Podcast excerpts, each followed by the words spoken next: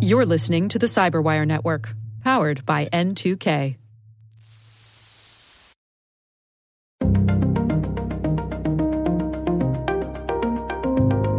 I think what, what we're seeing now is that as companies are getting better, the public's expectations are changing. Hello, everyone, and welcome to the CyberWire's Hacking Humans podcast, where each week we look behind the social engineering scams, the phishing schemes, and the criminal exploits that are making headlines and taking a heavy toll on organizations around the world. I'm Dave Bittner from the CyberWire, and joining me is Joe Carrigan from the Johns Hopkins University Information Security Institute. Hello, Joe. Hi, Dave. We got some good stories to share this week, and later in the show, my conversation with Bill Coletti. He's a crisis communications and reputation management expert at a company called Kith and he's author of the book Critical Moments A New Mindset for Reputation Management. All right, Joe, let's uh, kick things off with some stories uh, this week. I'm going to start things uh, for us. This comes from a, a company called Egress. It's built around their 2020 outbound email data breach report. Now, Egress is a company that specializes in protecting your outbound email. So right they have an interest in this report. With that in mind, they're in the business of selling you this sort of protection, but um, they hired a research company that is not them to mm-hmm. uh, do a, a, survey. They interviewed uh, 538 senior managers responsible for IT security in the UK and the US across several vertical sectors, including financial services, healthcare, banking, and legal. And so, really, what this report talks about is the security risks of your outbound email. Mm-hmm. And I, I don't know. I don't. I, I, guess I don't really think about this that much. Uh, the stuff that you could inadvertently send out or get tricked into sending out. The other thing that fascinated me about this was that notion of when you're putting a bunch of people's names on an on an email and your email client accidentally autofills someone else's name Yes. So it could be like, you know, I could be wanting to send, you know, Joe, my CPA, all of my financials, and it accidentally gets autofilled to Joe Carrigan. Right. And all my financials go to you. And, and Dave, why'd you send me your financials? You, you know, know, it's interesting, Dave. it's funny that you mentioned this because yesterday I noticed something in my Outlook autofill. You remember a couple of months ago, I said I got tricked by a phisher who was impersonating my boss, Dr. Dahbura yeah. And I was sending my boss an email and I started typing his name. And in the list of possible names, uh, possible email addresses, was that phishing email address. And I'm like, I got to take that out of there. Yeah, that's interesting. so, it, yeah, it grabbed it automatically and put it in there. Yeah, it, it presented as an option. It was a, a, far down the list option, but it was yeah. still an option. So I've got to remove huh. that. So uh, there's a bunch of numbers here, and I don't want to get bogged down in, in numbers and stats and things. I mean, they talk about 93% of organizations who responded had experienced data breaches via outbound email in the past mm-hmm. 12 months. Yep. They reported an average of 180 incidents per year. Uh, where sensitive data was put at risk. Um, the most common breach types were replying to spear phishing emails at 80%, yep. Yep. emails sent to the wrong recipients, 80%, and incorrect file attachments. That's interesting too. You you think you're sending one file, but you accidentally send something else. Right. That's a common human error. Right. And that I think is one of the things that this report points to is that very much of this is human error. And they talk about people being tired and stressed out. And I don't know about you, but the past nine months have been a cloud of being tired and stressed out. I think for a lot of us, as we've yes. been living in in these in the you know the pandemic uh, situation, that's an extra mental burden on all of us. It is absolutely, and so it's easy to make these mistakes. A couple other interesting things here caught my eye. They talked about how were the security team, how are the IT leaders likely to find out about the data breach and 20% said they'd be alerted by the email recipient. So I send you something accidentally and you reply and say, uh, this is, I don't think you meant for this to go to right, me. Yeah. Uh, 20, so 20% of these end in somebody being honest and going, oops, I'll destroy all these copies for you. Right, right. And lucky for you that this landed on the desk of someone who's honest. Right, right? exactly. 18% felt another employee would report it, and 24% said the employee who sent the email would disclose their error. So think about that. Right. The, the flip side of that is three quarters don't Right, think yeah. the person who's Exactly. Three quarters of people are being like, we'll just hope nobody Oh, ever boy. notices. Yeah, I'm just going to whistle past this graveyard. And so, it, it, what it gets down to is that there are tools available, and this company, Egress, happens to be one of the companies, I suppose, that sells those sorts of tools. But you can have these tools that are looking over your shoulder. Mm-hmm. That are looking for patterns, you know. So it, it's using artificial intelligence and machine learning to say, okay, you know, once a month, Dave usually sends the financials out to his CPA. I see Dave is sending out the financials, but uh, why would he be sending them to Joe Carrigan? That doesn't make any sense. Right. So it could flag that and stop it and put up an extra alert, kind of, you know, check, protect you against yourself, right? Yeah. yeah. This is a data loss prevention tool. There are tons of data loss prevention tools out there, and this one obviously targets email. There are probably other solutions out there like this as well. One Yeah. of the big things is the spear phishing attack on HR. I've heard Mm. stories about this before where somebody impersonates from an external email address impersonates the president of the company and says, "I need all of our records for all of our employees and I need you to send them to me right now. Can you do that?" And the HR person goes, "Sure, here you go. Here are the records." And what they've just done is committed a data breach. Yeah. And we've seen, I mean, I want to say probably, I don't know, once or twice a month, we see a story over on the Cyberwire where someone has, there's been a massive data breach, and it was just because an employee accidentally sent something to the wrong email address or CC'd everybody. Right, you know, yeah. like what That's another what are those, of- what are those blunders that we've all done? Right. Somebody click reply all with an attachment. Right. The last thing I want to touch on here is the impact of the breaches with what happened to the employees. If someone did, you know, accidentally did something like this, they said that employees received a formal warning in 46% of the incidents, were fired in 27% of the incidents, and legal action was brought against them in 28% of the incidents. Wow. Legal Yeah. action being brought against the employees? That's what it says. Hmm. I don't know. I don't know how I feel about that. If Yeah, I don't uh, know. First off, I'm not sure that's going to stand up. One of the things about operating a business is that you are, as the business owner, and perhaps as a business organization, you are assuming the risk of your employees' behavior. I don't know that bringing legal action against an employee or an or former employee in this case, probably. I don't know that you're going to get anywhere with that. I, I don't know. I, actually, I'm not a lawyer, so what do I know? Maybe this is a good question for Ben.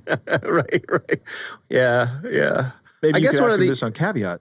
Yeah, one of the other take homes here, you know, again back to that thing about being tired and and uh, stressed out is just you know check in with your employees or check in with your colleagues, your coworkers. Just how you doing, how you feeling, because it seems to me like you know giving your employees the extra time to do the things they need to do, to being easy on them, not not you know really riding them hard right now, is going to pay dividends because you're going to be much less likely to have these sort of costly mistakes happen that can happen from people being tired and stressed out. Yeah, I think distraction is a big factor in a lot of these mistakes and a lot of these errors. Absolutely. You've got to encourage your uh, employees to to slow down, take their time, and focus on what they're doing. I've been making the point now for in in some of the talks I've been delivering. Don't demand multitasking. When employers are looking for multitasking, they're really they really don't want someone who can multitask. They want someone who can task switch, you know, switch between tasks and and manage their time appropriately. And you really want your employees working on one thing at a time and concentrating on that. You don't want them worrying about other things and having those other thought processes interfere with the actual work that they're doing. Right. Yeah, absolutely. All right. Well, that's my story this week. Uh, we'll have a link to uh, that report in the show notes. Uh, Joe, what do you have for us? Dave, my story this week is about a fake company called eCapital Loans. Hmm. And this story came to my attention via Angie Barnett, who is with the Better Business Bureau of Greater Maryland.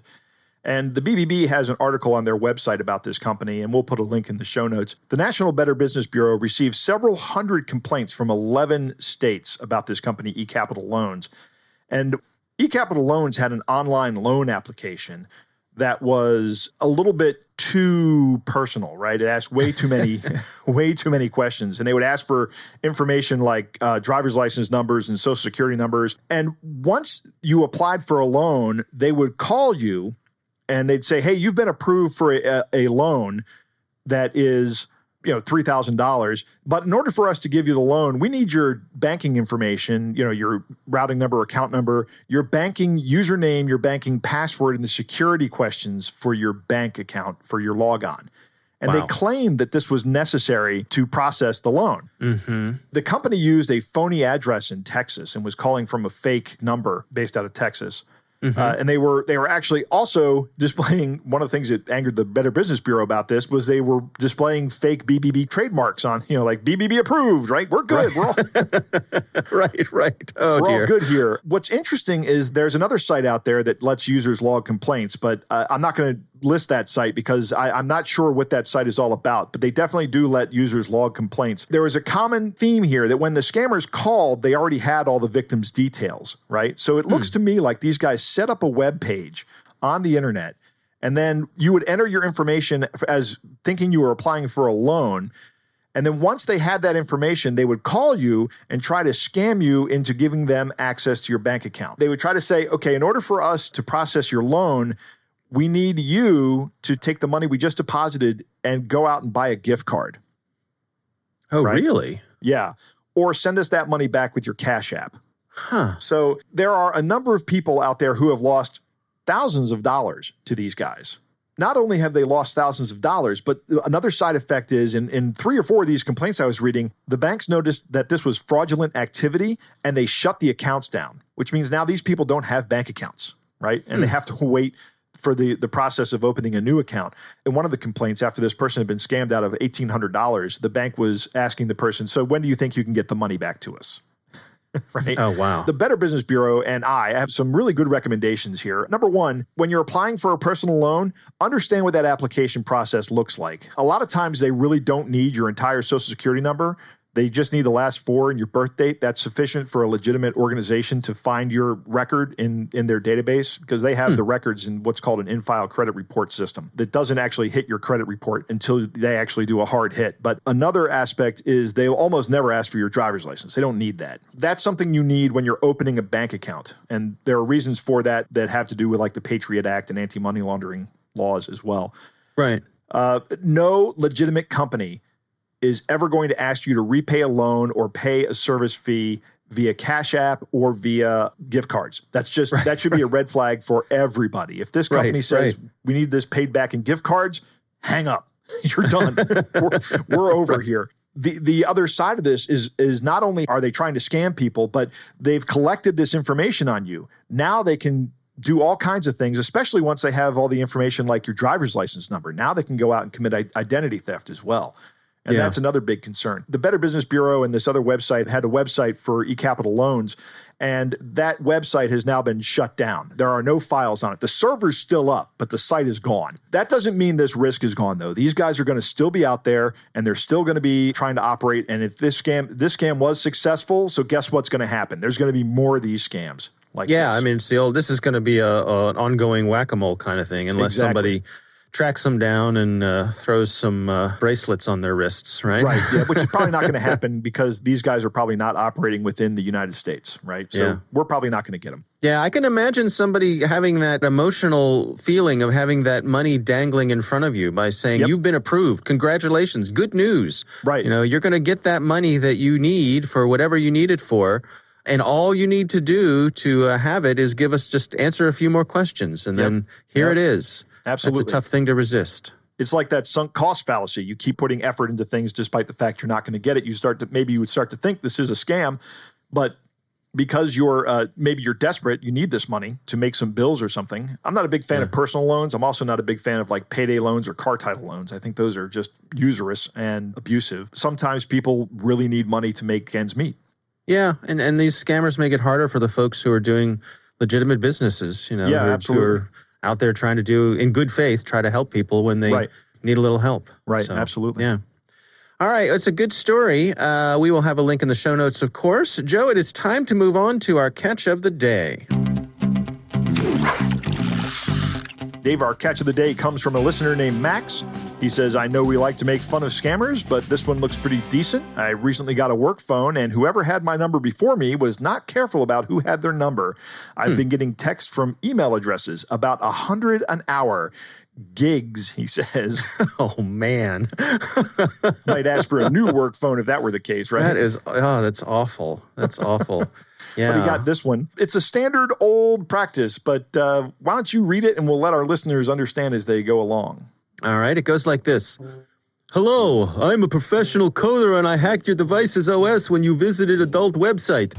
I've been watching your activity for a couple of months. If you don't understand what I'm talking about, I can explain. My Trojan malware lets me get access to my victim system. It's a multi platform software with HVNC that can be installed on phones, PC, and even TV OS. It doesn't have any AVs detects because it is encrypted and can't be detected because I updated signatures every four hour. I can turn on your camera, save your logs, and do everything that I want, and you won't notice anything. Now I have all your contacts, SM data, and all logs from chats for the latest two months, but it is not very useful without something that can spoil your reputation. I can destroy your life by sending this stuff to everybody you know. If you want me to delete this stuff and avoid any problems, you have to send $1,000 to my Bitcoin address. If you don't know how to buy Bitcoins, use Google. There are a lot of manuals about using, spending, and buying this cryptocurrency. You have 50 hours from now to complete the payment. I have a notification that you are reading this message. Time has gone. Don't try to respond because this email address is generated. Don't try to complain because this and my Bitcoin address can't be tracked down. If I notice that you shared this message, everybody will receive your data. Bye. So, uh, typical sextortion scam, right? yeah. We've Yeah. seen these a lot, but this is Yeah. pretty good. I like that he says it's a really powerful piece of malware that can run on anything, including a TV OS. Yeah. An antivirus can't detect it because it's encrypted, and he updates its signatures every four hours. Yeah. Uh, no, this is a this is a capable actor here, Right, Joe. yeah, I mean, this is not this is not somebody to be trifled with for sure. Yes, I want to. I want to enter this Bitcoin address into a tracker and see if anybody has sent any money to this guy. All right, well, that is our catch of the day. We want to thank uh, our listener Max for sending that along to us. If you have a catch of the day, send it to us. It's hackinghumans at thecyberwire.com.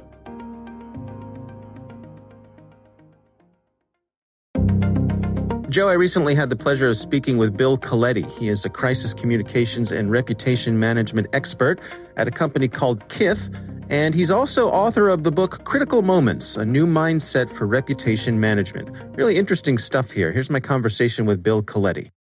I think when we look at the early days of Target and Home Depot, which were kind of two of the largest, 2014 or so, I believe, kind of those larger data breaches, then ransomware, which is obviously a close cousin of that. So I think companies are getting better.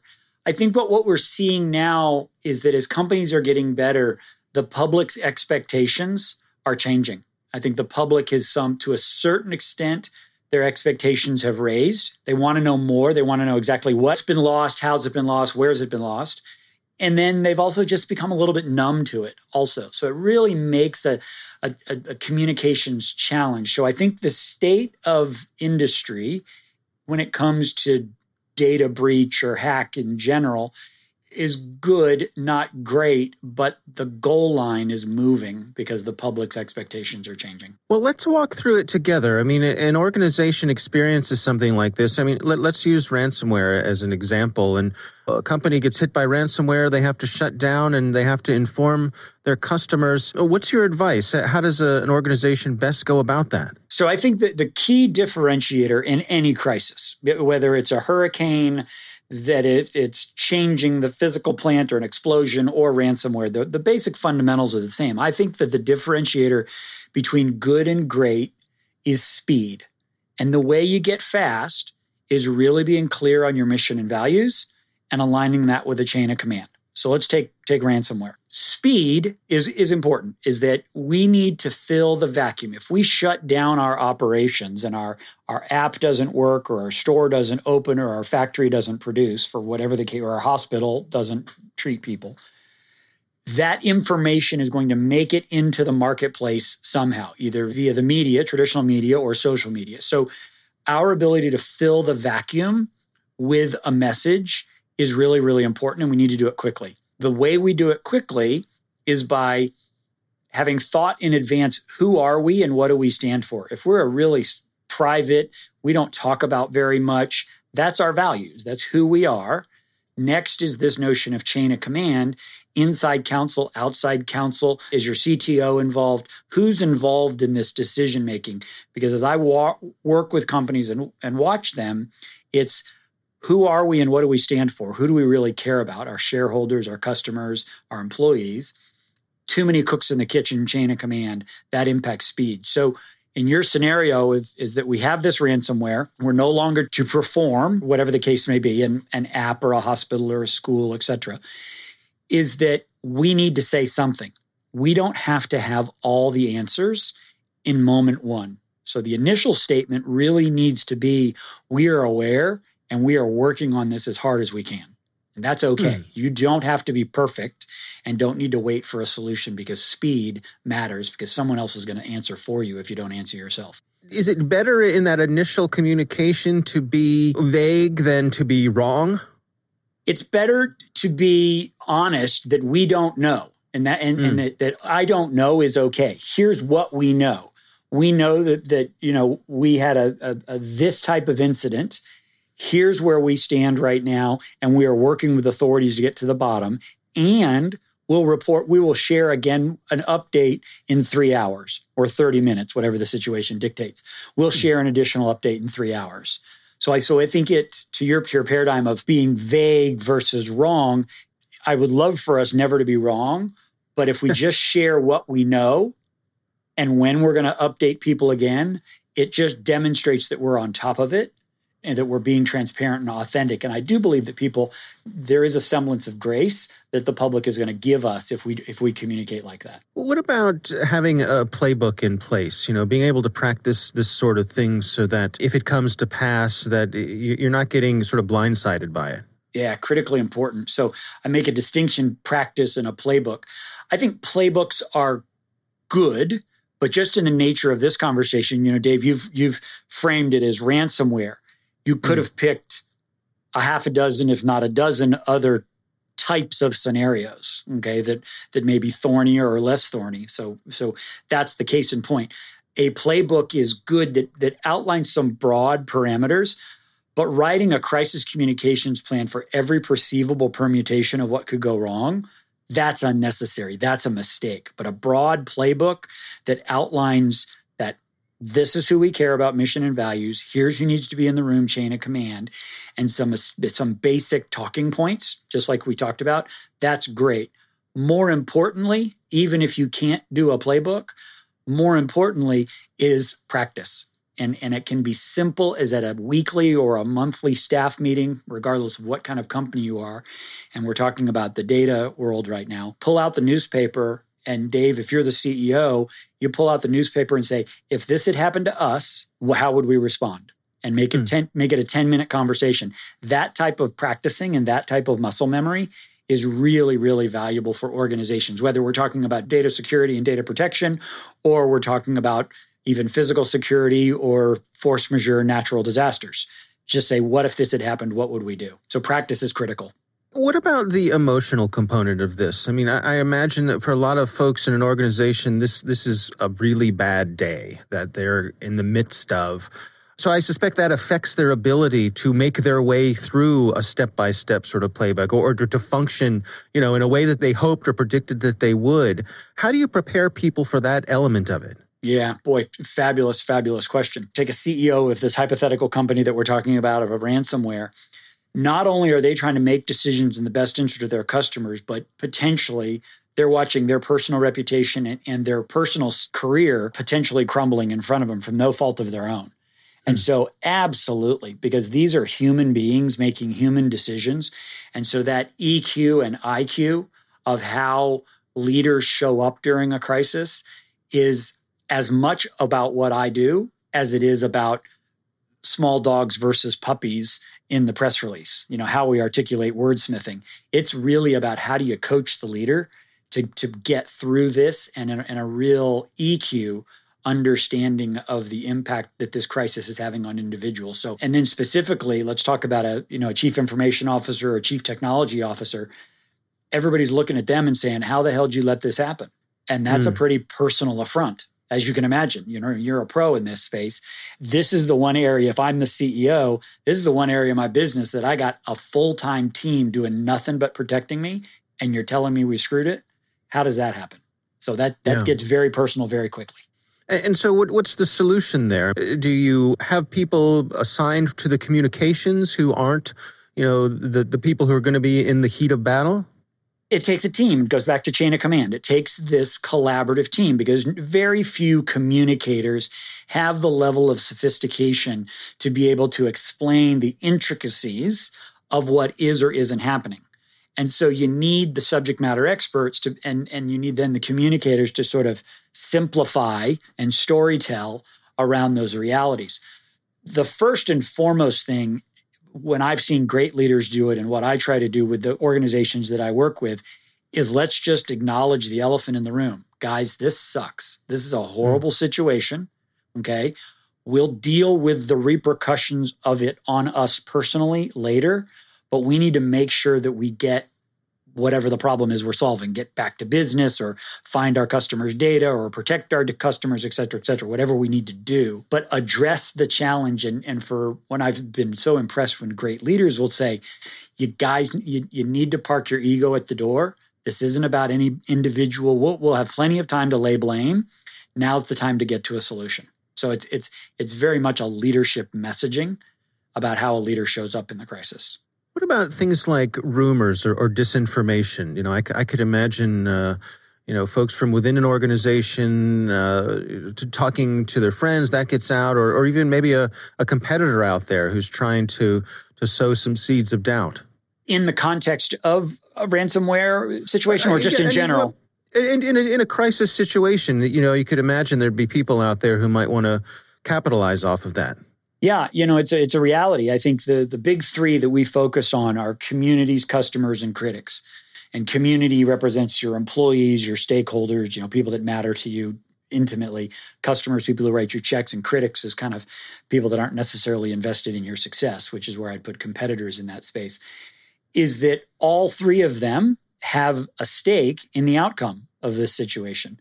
And so I think it's really important to in in these situations that we've been involved in is be really transparent, fix the problem, move forward and get back to normal as quickly as you can and try to really sort of distinguish smoke from fire.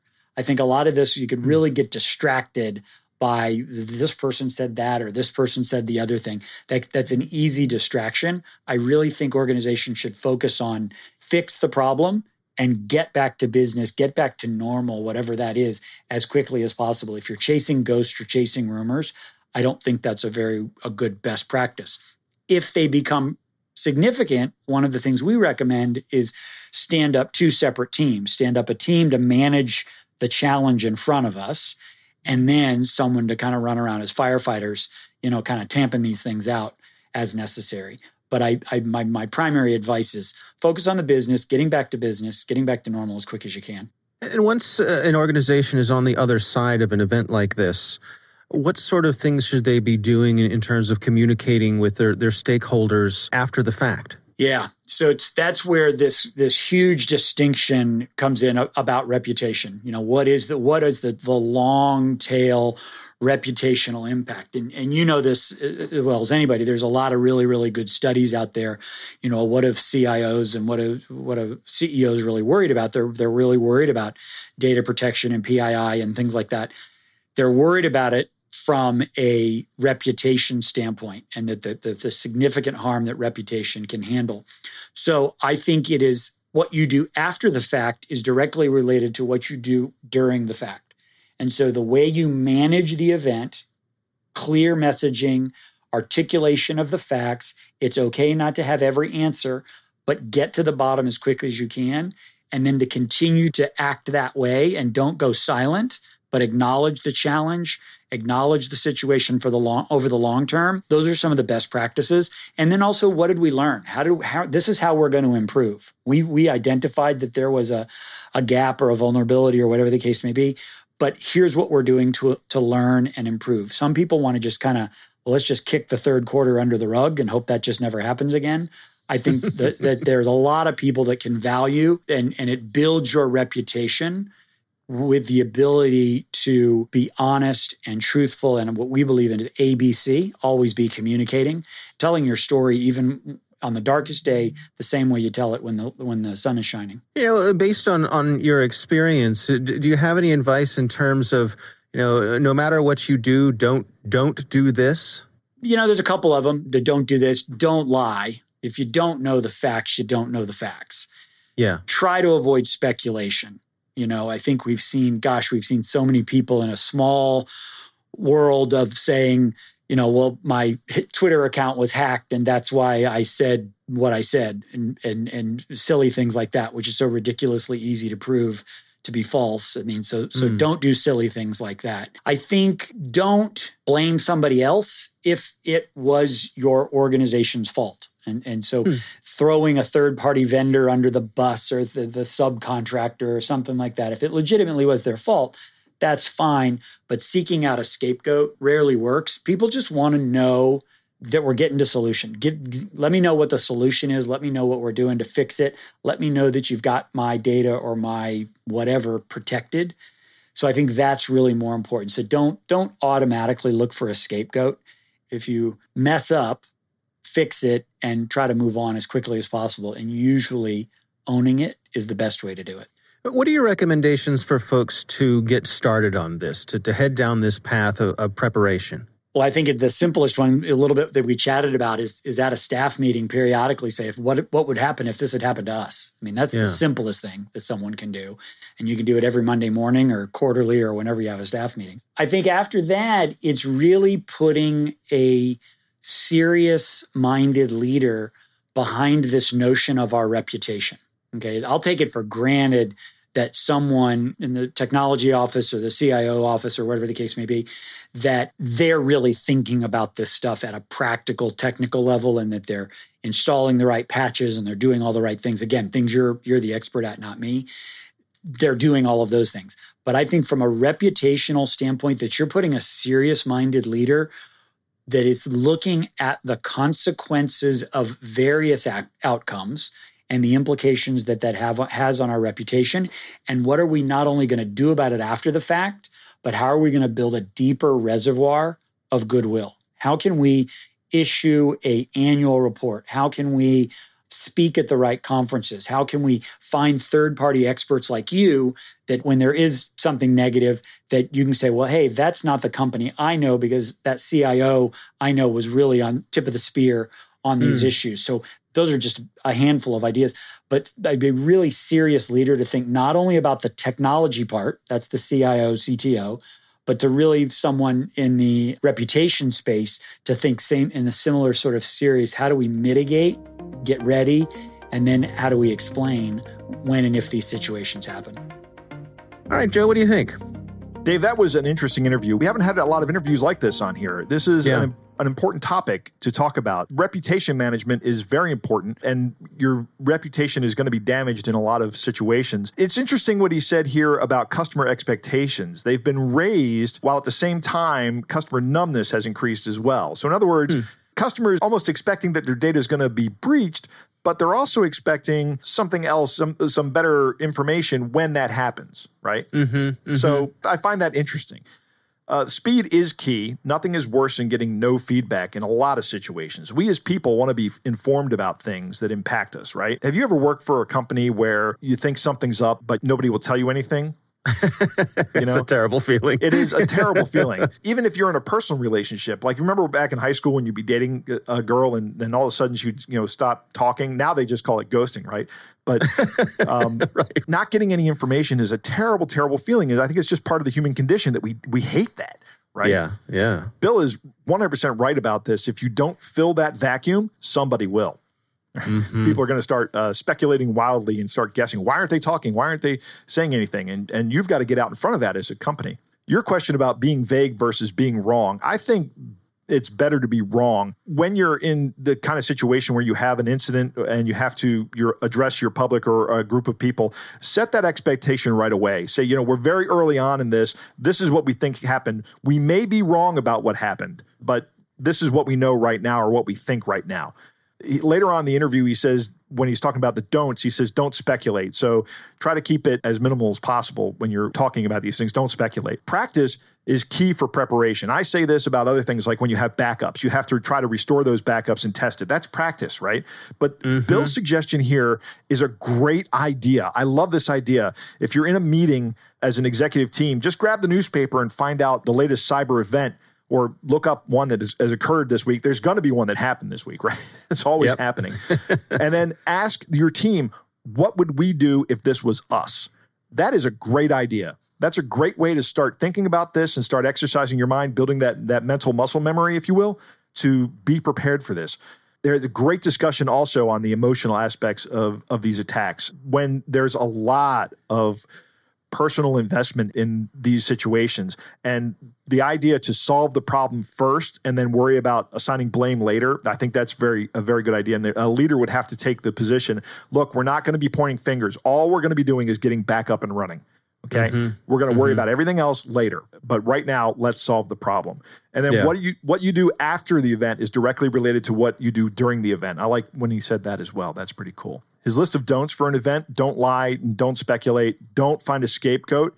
I would add don't try to cover it up. If you're suffering a security incident, be as transparent as, as you plan to be. When he starts off the interview, he says your culture is going to define what level of transparency you're going to have. So mm-hmm. meet that expectation do not try to cover up as uh, like a particularly a data breach. That only makes people hate you twice. right, right. No, and I think it's a good message for taking a look at your culture and saying what sort of norms have we established here, and is are they in our best interest or not? Right. Yeah, absolutely. Yeah. It may be a time to evaluate your culture and whether or not it's time for it to change. Right. Well, our thanks to Bill Coletti. Uh, again, uh, he's from a company called Kith, uh, and his book is titled Critical Moments a new mindset for reputation management. Uh, really appreciate him taking the time for us. I thought that was just a fascinating conversation. We want to thank all of you for listening. And of course, we want to thank the Johns Hopkins University Information Security Institute for their participation. You can learn more at isi.jhu.edu. The Hacking Humans podcast is proudly produced in Maryland at the startup studios of Data Tribe, where they're co building the next generation of cybersecurity teams and technologies. Our coordinating producer is Jennifer Eiben. Our executive editor is Peter Kilpe. I'm Dave Bittner. And I'm Joe Carrigan. Thanks for listening.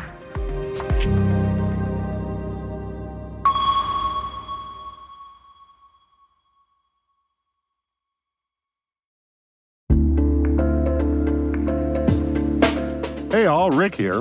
At N2K Cyberwire, we're dedicated to continuously improving the quality of the news and commentary on our network. That's why we're inviting you to participate in our 2024 audience survey.